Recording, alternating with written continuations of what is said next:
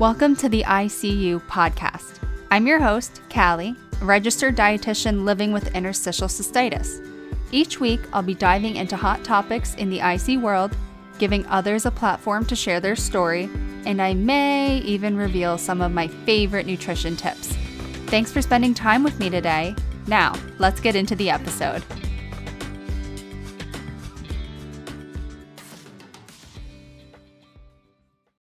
Okay, everyone. This week we are going to dive into the topic of disability. So today I have Spencer Bishins with me. He worked for the Social Security Administration for 11 years. And during that time, he wrote almost 2,000 decisions for the Social Security Administrative Law judges. That was a mouthful, Spencer. Can you kind of put that into layman's terms for everyone? Sure. Uh, I saw a lot of medical records um, from people who are trying to get disability benefits. And I wrote a lot of decisions, almost 2,000 of them, lots of them approving people for benefits. Woo! Yay. And lots denying people benefits. Boo. Mm-hmm. Um, and then some were kind of halfway where they get some benefits, but not all the benefits they wanted. So, uh, as you said, I worked for Social Security for almost 11 years. I wrote decisions for lots of different judges in several different hearing offices around the country. So I have a pretty good idea of who the judges are, what the agency rules are, how the agency defines disability, and what the judges look for when they're looking at your medical records and, trying to figure out if you meet that definition of disability. Mm-hmm. Okay, I cannot wait to dive into that. Before we do, can you give the audience a little background on what led you to get into this field? I guess we'll call it. The Social Security generally or, or writing the book? Uh, both. All right. Well, we'll start with the easier of the two. Um, what led me to Social Security and disability benefits? Needing a paycheck. Uh, so I came out of law school and passed the bar and became a licensed attorney in 2008, mid 2008. Late 2008 was not really the best time to be entering the job market in the United States or anywhere else in the world for that matter. And being a lawyer was no exception to that. So it took a couple of years and lots and lots and lots of job applications uh, to find a full-time gig because law firms and the government all around the country were just shedding staff. And that created so there weren't a lot of job openings and there were the, a large surplus of lawyers who needed those jobs. So it took me a couple of years and i took the first full-time job with a biweekly paycheck and healthcare benefits that came along. And that ended up being the social security administration but I ended up staying 11 years. And during that time, I worked in the Appeals Council for four years, reviewing disability appeals.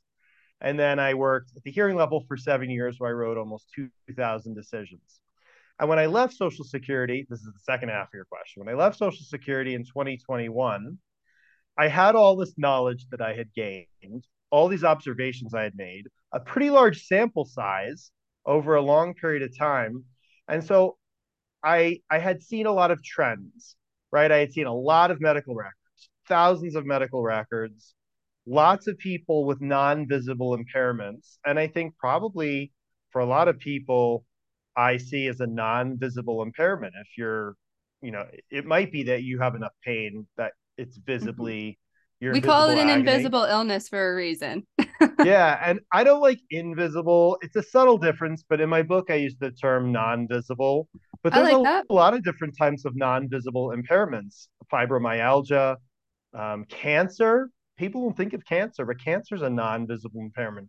Anything where someone might come up to you and say, "You look fine to me," is a non-visible impairment. But obviously, people with non-visible impairments, as I talk about in the book, are just as likely to be disabled and unable to work as someone who needs a cane or crutches or a wheelchair.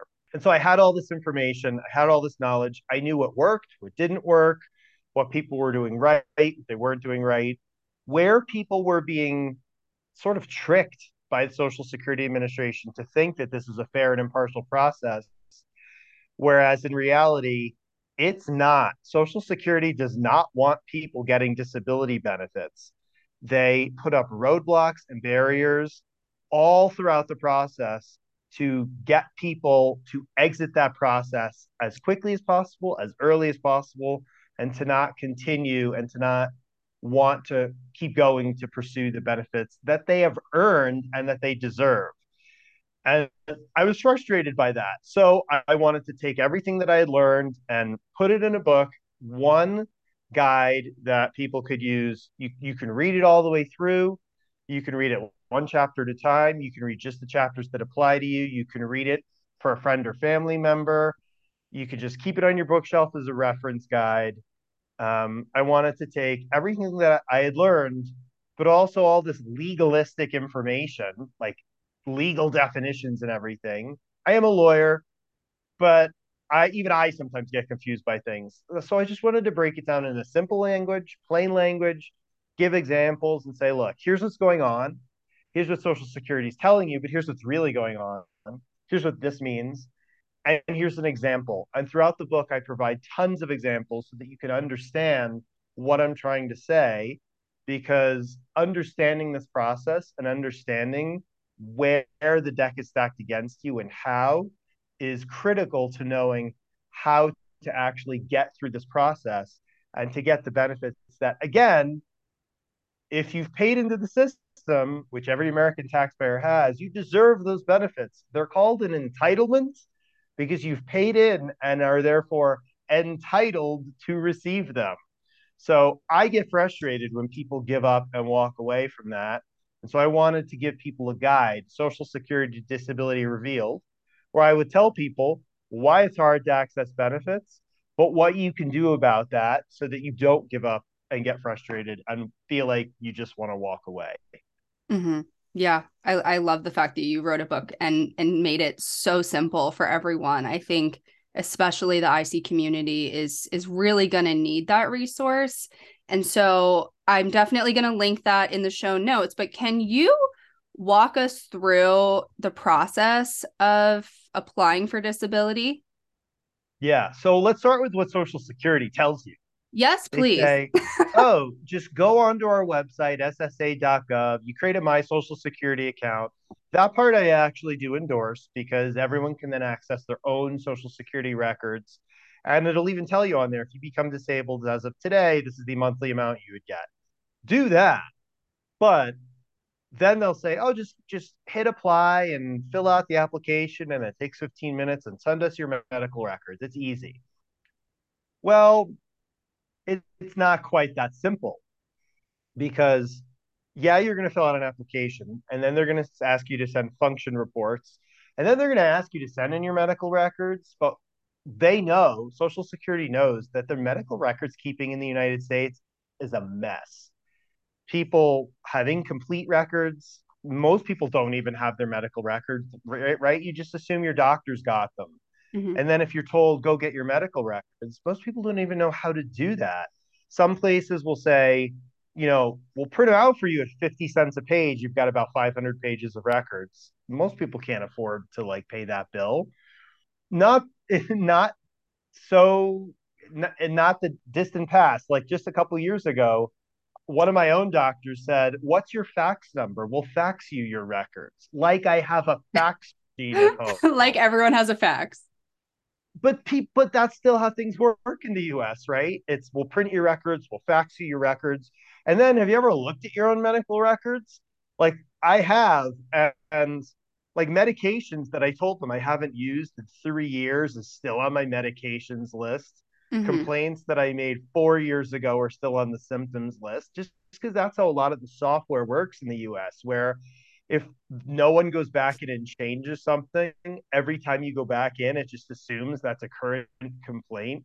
That's to make it easier for the doctors and nurses, but it often means that lots of what's in your medical records is just wrong. Mm-hmm. And and if you're a veteran and you went to the VA, VA records are the worst. There'll be thousands of pages and things are duplicative. it, the whole system is a mess. But Social Security knows this. So they know they're going to get a pile of medical records that are old, incomplete, inaccurate. They're going to have gaps.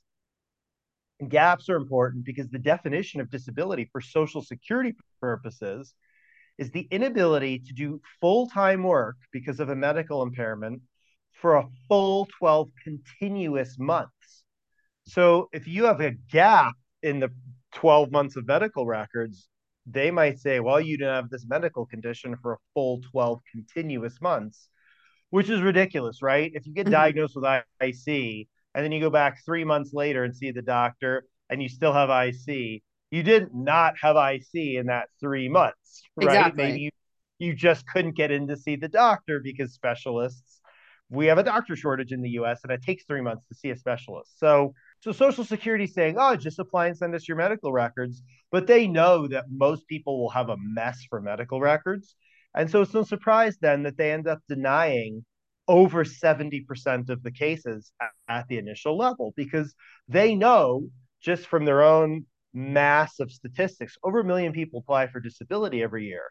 So they mm. know from that enormous sample size that seven out of 10 cases that they get, they're going to be able to easily deny just because you don't meet the very, your medical records don't show that you meet the very strict definition of disability. And it's usually not until that point where someone gets one or two denials that that person realizes this is not going to be so simple. I'm now in a full on fight with the United States government. I've been lied to. They're gaslighting me, et cetera, et cetera, et cetera and so that's why one of my main motivations for writing the book and that's where i get started is telling you the difference between the two social security programs how social security makes decisions and how that initial level works and why they are gaslighting you and lying to you because i want people to understand that there may not be a whole lot you can do to change things at that part of the process but there is a lot you can do like make sure you're getting medical records that meet the definition of disability, make sure there are no gaps, talk to your doctors about medical opinions of what needs to be in them. And those are things you should do before you apply for benefits, right? So that's why I want people to understand what Social Security is saying and where it's not accurate so that subtitle of the book, right? So you know what to do about it so that you aren't just applying and crossing your fingers and hoping like most people do. Mm-hmm. Okay. So, I mean, based on that, my takeaway is that our government is just like in the in the corner of the room like waiting for us to send them our records so that they can be like denied right yeah and and here and here's why it's important to understand why i think because people think like well it sounds like they're operating this program like a for-profit insurance company but it's the government. Why are they doing that? That's exactly what they're doing. They operate the disability program like a for profit insurance company. It is the government, there's no profit. But if you think about Social Security more broadly, the way Social Security is set up is that you start working at, say, 20, 25, let's say, and you work till 65. Well, that's 40 years. And then you only collect benefits for like five or six years until you die because that's the average life expectancy. So work for 40 years receive benefits for six years. Well when you then reduce the amount of time you're paying into the system because you become disabled at say 45 and then there's the prospect that you might be receiving disability benefits for a long period of time you can see how that actually throws off the economics of the way Social Security was originally intended to work It was originally intended that you would pay in for a long time and get benefits for a little bit of time. That's not the case with people who are disabled, right? If you're collecting benefits in your 30s or 40s and you may be collecting benefits for five or 10 or even 20 years, it's just not set up that way. And because Social Security can't make decisions for people at retirement age, there's no decision there. You apply, you're at retirement age, you just get your benefits. The only decision point they have is for people trying to get into the disability program. That's the only place they can actually deny claims. And if they approve too many claims for people who were under the age of 55, it destabilizes the program financially. And so that's why Social Security has to be very careful in how they operate the disability program. And they have to really operate it more like a for profit insurance company where they're focusing on it's almost like the presumption is your claim is denied unless you show us to a pretty substantial burden why it should be approved. But how are you supposed to do that when you don't know the definition of disability? You have no control over getting your medical records. If you're not working, maybe you have no insurance because 80% of Americans have insurance and tied to their job. So if your health insurance is tied to your job and you're not working, you have no insurance. Maybe you can't go see a doctor in the first place. Again, Social Security knows this. They understand how the economy works in the US. They understand that most claimants have probably now lost their insurance, cannot go see doctors. And the doctors you can see, as we've talked about, you're going to have a mess of medical records. And that's if you can even see doctors. So, yes, that's kind of a good explanation is they know that 7 out of 10 cases are going to be deniable. So they tell you go ahead and apply and they're sitting there waiting with that denial stamp Mm-hmm. It's like someone from Social Security is waiting there with the denial stamp.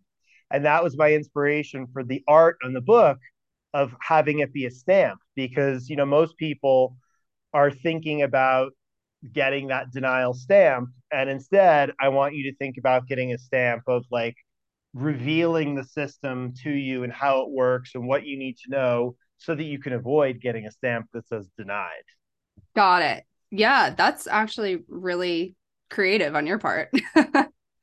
Can you talk about like the application process? So this is something that like I could apply for if I needed to. Like you don't need help from anyone to apply for disability.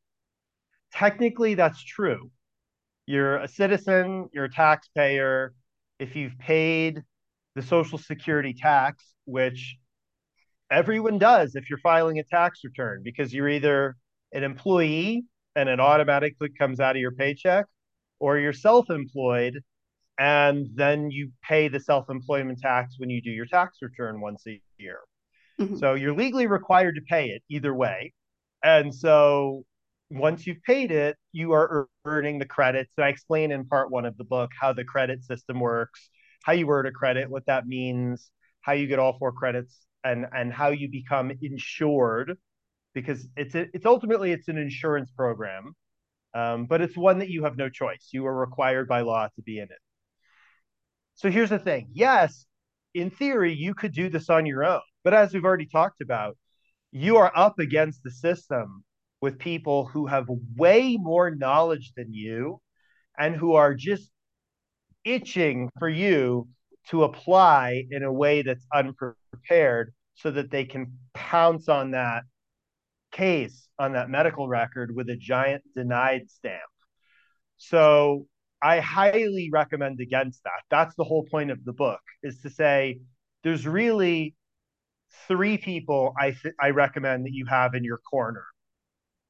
The first is shameless self promotion here. The first one is me. You want me in your corner and all the knowledge I gained over 11 years in the agency. And that's this book. And there I am on the back of it. Not shameless plug. But but the information in here is is like the absolute minimum that you need to go into the this process where you're not going in blind, where you know what's going on. And when you know what the definition of disability is, what the differences are between the programs, how the state agency, when you apply, looks at evidence, you know when things are happening that are not good for you. For example, when you apply, before they deny you, they're going to have you go see a doctor. They're going to say, Oh, we're going to go send you to see Dr. Smith. And most people think, like, oh, this is great. I'm going to go see Dr. Smith. They're going to pay for it. And Dr. Smith's going to tell them that I'm disabled. That's not how it works at all. But that's what most people think is happening. Well, Dr. Smith is being paid by Social Security, and Dr. Smith knows that if Dr. Smith wants to keep getting more cases, Dr. Smith needs to give the people who are paying him what they want. And what they want is a medical opinion saying you're not disabled and you can work. And so that's a setup. The state agency consultative exam is a huge setup. And you have to know that going into that. And if you know that and you understand that, you're still required to go to the appointment and you're still required to cooperate. But maybe you don't put all your hope in, in and all your eggs in that basket and think this person's going to prove my disability claim because they're not. They're actually there to do the opposite. And you, as the claimant, need to understand how to counteract that evidence, how to rebut that evidence when that person says you can work. But you have to know that before that process even starts. And you have to be able to identify ah, I read about this in the book. I know what's happening. I know this is not good for me. I still have to go through this gauntlet, but I have to identify when something is good and something was and something is bad, and I have to know how to handle that situation. So the first person is me. Second person is a friend or family member to advocate, help advocate for you. And this is really important for most claimants because most claimants are in pain. I, if you have IC, you're in pain, right? Maybe you can't get out of bed. Maybe you can't sit on the phone to get your medical records. Maybe you can't get in the car and drive over to the doctor's office to pick them up. You just can't deal with all the frustrating aspects of this situation. So, like, there are some things you'll have to do, but there's a lot of things that a friend or family member who's helping you develop your case and prepare your case. There's a lot that person can do. That person can also read the book and understand the process. And then you have two sets of eyes and two brains going at this. And that's, of course, twice as much help, or even more, because that person maybe is unimpaired. And so they may be able to be even more helpful than you can be for your own case. The third person is a knowledgeable professional qualified Social Security disability representative. Many of those people are lawyers, but they don't have to be. There are a lot of good non attorney representatives and you might see a commercial on TV where they say something like, no fee unless you win. That's true. It is 100% true. The way those lawyers or non attorney representatives work, there's a very strict system that Social Security has set up for how they get paid. And I explain that in detail in the book so you can understand it. But it's true that they don't get paid unless you win. But what that and it's true that there's a cap on how much they can get paid, and it's seven thousand two hundred dollars. And that's great for claimants, right? Because that means if you win, you get to keep most of your benefits. But there's a flip side to that. Those lawyers are really busy people. It's a volume business for them. They don't make a lot of money in your case. And that means they have to have 99 other people just like you on their calendar for the next few months. What that means is you may only get one or two hours with your representative. They're working for you and they're going to work with you and they're going to represent you at your hearing, but they're not in your doctor's office with you. They're not talking to your doctor about medical opinions. They're not helping put together those medical records. Their role is a really important one, but it's also a limited one. And that's why it's so important that you have all three of those parties you and your fa- friend or family member advocate, you have your role that you need to fulfill. And then your lawyer or non attorney representative has their role, and you two have to work together. And of course, I'm also in the mix as well, right? Because I'm in your head. I'm the knowledge that you have as you're fulfilling your role as the claimant. And then we all work together to help you present your case to achieve the best possible outcome that you can. Let's take a quick break to talk about the membership I just launched for IC Warriors. As an active member in the IC community, I was noticing a lot of negativity inside IC support groups and realized it's deterring many IC warriors from getting the support they need. I wanted to create a safe space where people of all genders, ages, and symptoms can come together to support one another. The IC Collective is the very first monthly membership for IC warriors to connect, learn, and get support from IC experts and their peers. Inside the IC Collective, you'll have access to our private messenger app where you can connect with other people around the world through our various support channels where you can discuss a specific topic. Examples of channels include Hunter's lesions, IC and endometriosis, IC and IBS, pain, frequency, men only, women only, and more. I designed it this way to allow people to ask questions to others who have similar experiences and can provide the support that they're seeking. Also included in the IC Collective is a monthly webinar where you'll learn more about a topic related to IC from either me or another IC expert. November's webinar is on how to navigate the holidays with IC. December's is on flare management, and January's webinar is on supplements for IC. Lastly, you'll have access to a weekly Q&A where you can come and ask me whatever questions you want. I have a lifetime of personal IC experience and years of professional experience and can give you my expert feedback that you likely won't get in the typical IC support groups. I'm offering enrollment to this one of a kind membership for $37 a month to the first 25 people to join. I can't wait to see you inside the IC Collective. All right, let's get back to the show.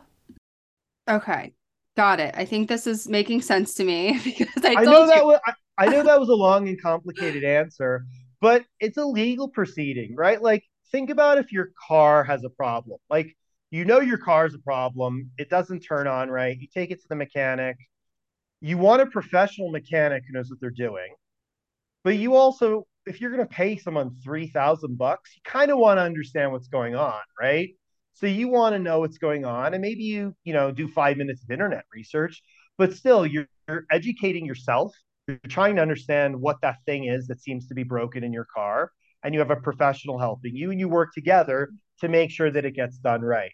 Same thing if you have a cavity like you want to know what the treatments are. How is Novocaine going to impact me? How much, how many shots am I going to need? You, everything in life is a little bit self education, and we also hire a professional and we work together to achieve the best possible outcome. And this is a legal process, but it's no different from a medical process or getting your car fixed or buying a new guitar where you want to do some research. It, right? It's all about self education and getting some professional help. And it's incredibly important with Social Security because we're talking potentially tens of thousands of dollars of benefits, right? It's just not the time to be D- DIYing this process. And I actually have a chapter in the book where I say, don't DIY this. Got it. Yeah, that was something that I, I definitely wanted to ask was is this process DIYable? So I'm glad that you you said that a lot of people do DIY it, but I have 2,000 cases of worth of knowledge that I saw, and I saw lots of people trying to do this on their own. And there's just too many rules, regulations, procedures, and the judges don't. They have to do like 50 cases a month. They don't have the patience to be holding your hand throughout this. They will treat an unrepresented claimant in almost the same way that they will treat a represented claimant. If you don't have your evidence in on time, they won't consider it. If you violate some kind of rule or procedure because you did, just didn't know about it, because you didn't want to hire a representative and have to pay them $7,000, tough. They will treat you like any other claimant. And I have an example in the book of someone, if that person hires a representative, they win and get tens of thousands of dollars in benefits. But because they try and cheap it up, they don't hire a representative, they miss something, and they lose. So, I, and I put that example in the book to illustrate how important it is. It's not something to mess around with. The system is too complicated. And even if you read the book, you do not know as much as a Social Security disability representative. What's in this book is like the, the base general knowledge that you as the claimant should have. Your representative has a lot more knowledge. So this will allow you to make the best use of your time when you're having your discussions, your preparation meetings with your representative. But I do not advocate that anyone read this and try and do it on their own. This is not enough to know how to present your case to the judge and have your have the best possible chance of success. It's this plus professional help. Got it. Got it. So yeah, this is one of the one of the things out there that is definitely worth investing in. Yeah, I mean, I guess the question just comes down to like how badly do you want to win your case? And of course, I can't promise that you'll win your case. No one can promise that, right? There are some books out there that try. They'll, they're, have titles like How to Win Your Disability Case. But no one can promise you you're going to win your case. I don't know what how how good your evidence is or how old you are or what your impairments are or what kind of judge you're going to get or you know how much uh, how long that judge is going to look at your medical records so i can't promise anything but what i can promise you is i'm providing you with a substantial amount of education about how the process works so that you're going to give yourself the best possible chance of success. And the best the formula for that is self education plus having a professional representative. And that's how you make sure that you fill in all of the gaps and present the most possible airtight case to try and convince even a low paying judge that you are disabled and that you deserve those benefits. Mm-hmm. Okay. So, how long does the application process typically take? Yeah, this get get ready. This one's not going to be an answer that you're going to enjoy hearing. Okay. So let's go back to what we talked about earlier, where Social Security doesn't want to pay a lot of cases, right? Because they can't hand out too much in disability benefits because they don't want to destabilize the whole Social Security system. So they deny seven out of 10 cases right up front. That initial process takes a few months, three to five, six months. Then there's another level called reconsideration. Almost 100% of people will be denied there. It's nearly impossible to be denied and then approved. So almost everyone is going to be denied twice. So now you're six months into the process when you request a hearing with a judge. The average wait time for hearing with a judge is about a year. So that's six months plus another 12 months. So it's a solid 16 to 18 months, sometimes longer, before you even get to a hearing with a judge. And that's Again, that's the majority of people because most people aren't approved at the initial level. So if you're not approved and you don't give up, you're waiting 16 to 18 months where you're not working full time. You're not earning a substantial amount of money. Maybe therefore you have no health insurance, but you're expected to keep going to doctors and getting medical records. You can see how this process is kind of stacked against you, right? Yeah, it's so they twisted. purposefully it's twisted. They purposefully build in this long period of time. I don't know which way on your street I'm going. This long period of time make you wait, and that's for attrition, right? They want people to get discouraged, to drop out, to feel like, oh, I guess Social Security says I'm not disabled, to feel like I have to go work. I, I don't want to be homeless. I have to pay my rent. I have no choice. I have to go back to work. They also build in this 18 month period of time where if they know you have no health insurance, maybe you're not getting medical records. So by the time you actually get to the hearing level, you have this large chunk of time where you had either no records or not very good records. And then the judge says something to you like, why weren't you seeing a doctor for 18 months? And your answer might be, and this is very typical, as you would imagine. Someone says something like, well, I couldn't work. I lost my job. I didn't have health insurance. I couldn't afford to get treatment. That seems like a, a very reasonable answer answer, right? Very logical.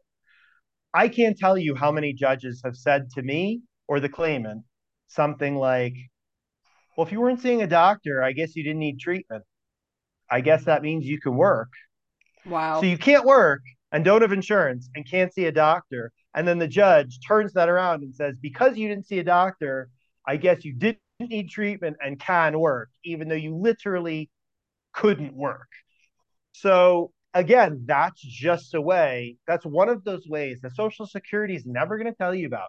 You're not going to read on the Social Security website that this is happening. But I've observed this from thousands of cases, and so I've I've learned that this is how the system is working, and this is it's built this way specifically to keep people out. But you know, if you're if you just look at it without understanding that, you might just look at that case and go, oh, that person didn't see a doctor. Maybe they didn't need to see a doctor. But then when you learn why that person isn't seeing a doctor and you understand that the system is designed this way, you can see that there is a level of intent here from the Social Security Administration. They're intentionally doing these things to keep you from getting your benefits. If it wasn't intentional, if they really wanted to try and get you benefits, they'd make the process shorter they'd get you a decision within a few months. They wouldn't force you to go see a doctor that they're paying to send to give an opinion that you're not disabled. And when you appeal for that hearing level, they wouldn't have that take an additional 12 months, right? They would have that be three more months. it's not an accident that it's 12 months. Not long ago, it was 24 months, by the way. That's actually come that's actually come down over time as the number of applicants has come down from about 2 billion per year to about 1 million per year. Wow. But you have to know how to deal with all that. It's not easy, right? When you're in pain and you can't work and you know you have a painful bladder condition, um, you can't stand up, you can't leave the house, you, maybe you can't even like find the right treatment. That sucks to go through it for that long and then to be told by someone who makes $180,000 a year to sit in an air conditioned office with a sit down, fairly comfortable, safe federal employee job for that that judge to tell you I guess you didn't need that medical treatment, huh? Like that's really that just sucks. It really so does. I, I, told you I was going to put it in in normal human English, and there it is. It sucks. Oh man, I wasn't expecting but, to feel this way. But there are some strategies that you can use, and that's where I get into part four of part three of the book. I explain the hearing level and how that works. Most people are going to get all the way to a hearing level with the judge, and that's where I worked.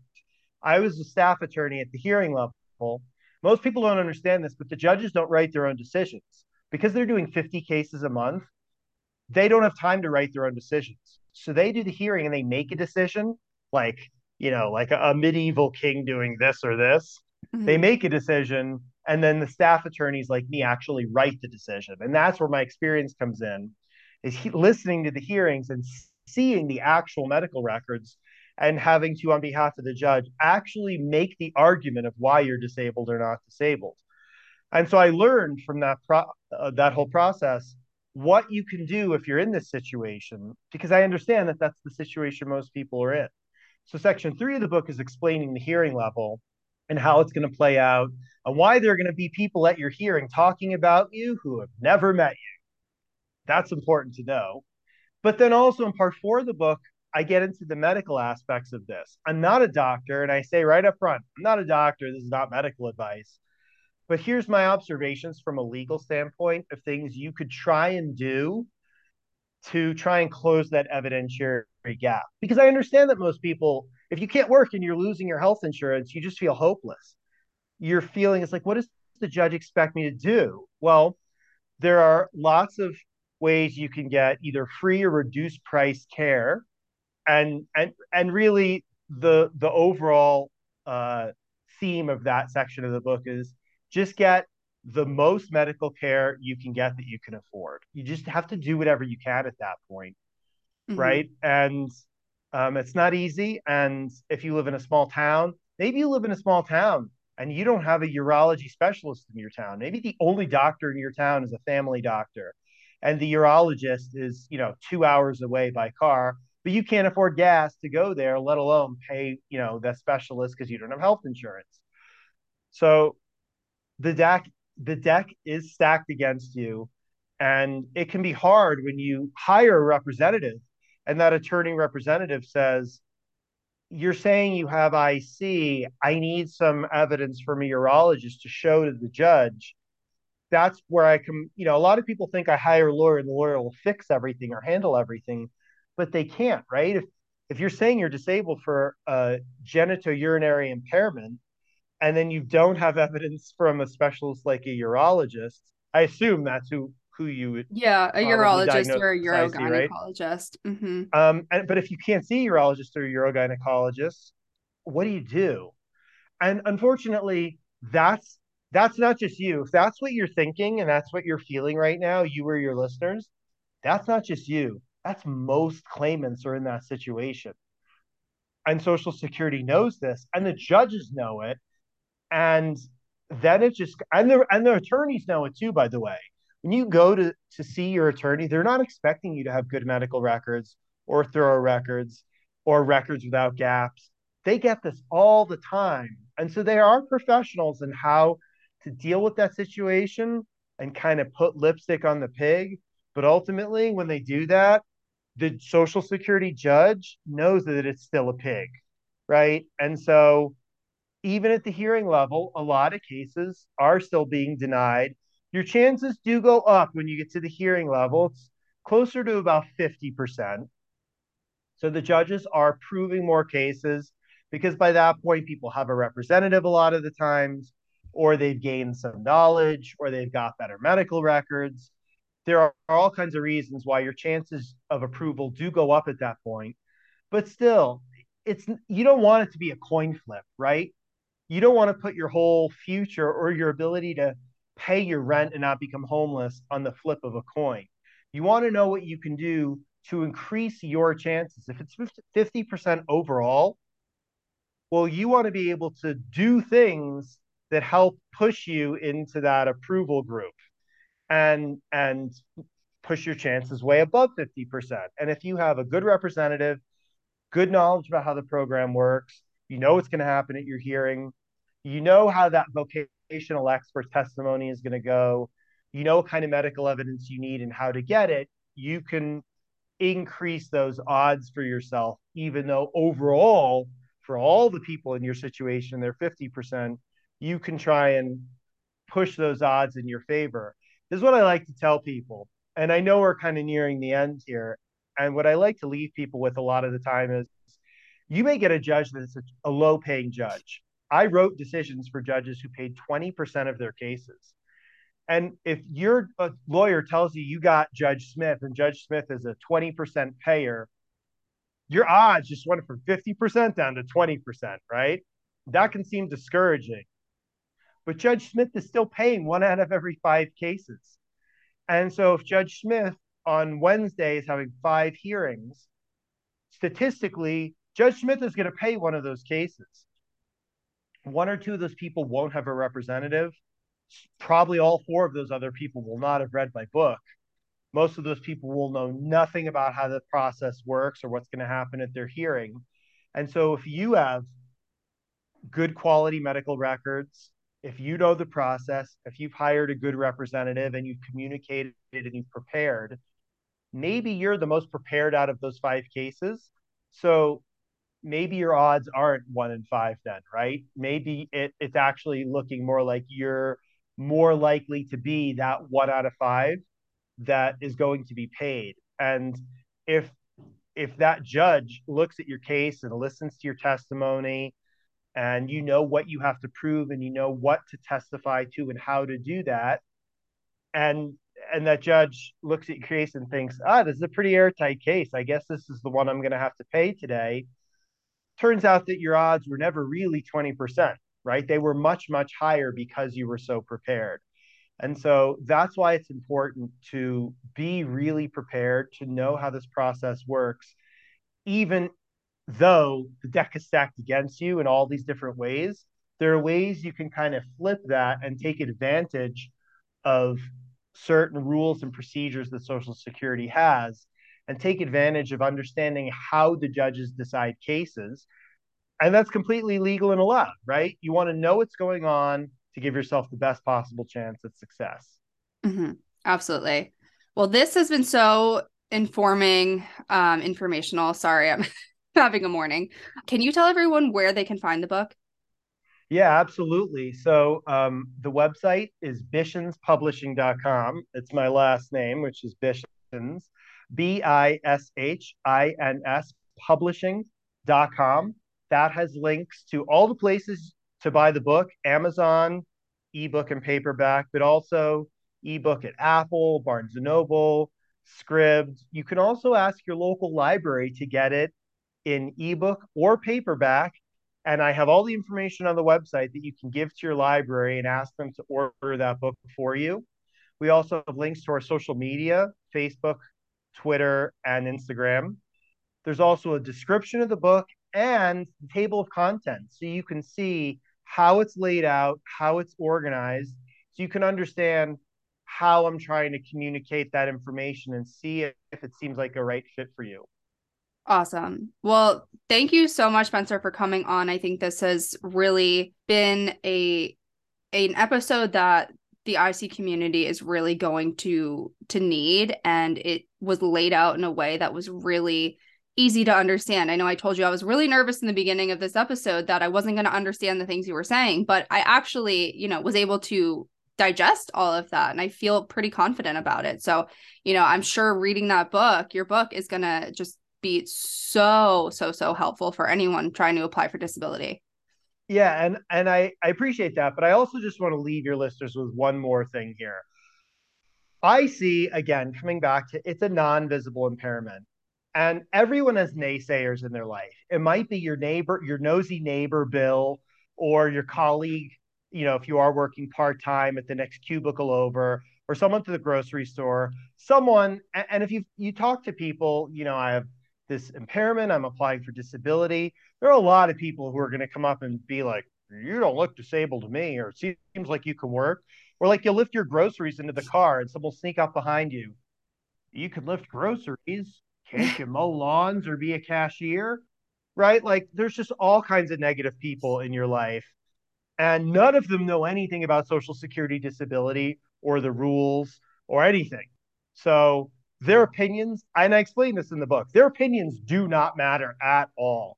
You've paid into the Social Security system, you have a medical impairment, it prevents you from working full time. You are entitled to Social Security disability benefits under the law. So you got to kind of tune out these people who don't, whose opinions don't matter, and understand the opinions that do matter. And that's the law. The law says that you can get disability benefits. I will explain to you the rules and procedures for how to do that. But the people who talk to you about like you don't need these benefits and you're fine and fraud, waste, and abuse and you you're just taking advantage of taxpayers. You just have to tune all that out because it's totally irrelevant. It doesn't matter and none of it means anything. And this is I find that this is particularly important to re-emphasize this when someone has a non-visible impairment because you, you're just constantly getting this all the time and sometimes people think like maybe I don't really need disability. I can get up, I can leave the house, I can drive to the grocery store.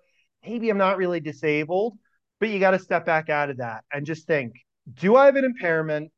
Does it prevent me from working full time?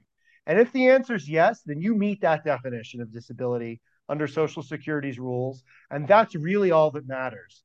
The one and only person that you need to convince is the Social Security judge because they are literally employed to and being paid to stand in judgment over you, right? Their opinion counts.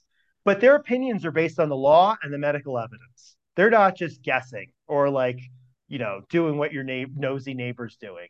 So try not to worry about what all these people who have no idea what they're talking about, try not to worry about or think about what they're saying.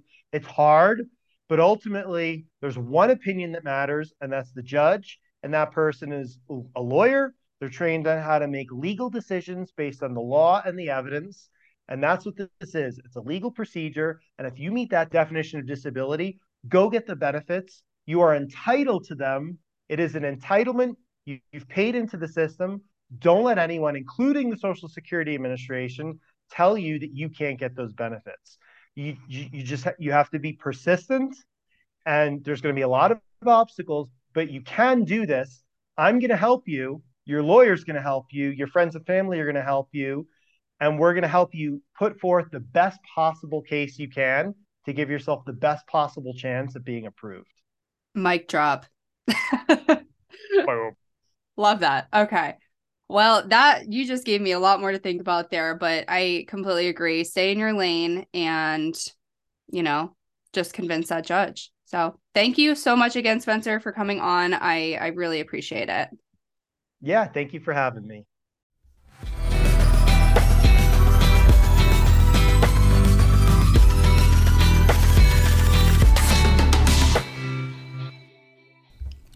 If you enjoyed this podcast, please don't forget to make sure you're subscribed and following along.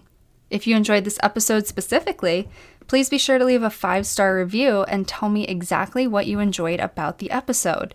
For more content, follow me on Instagram and TikTok at Callie K Nutrition.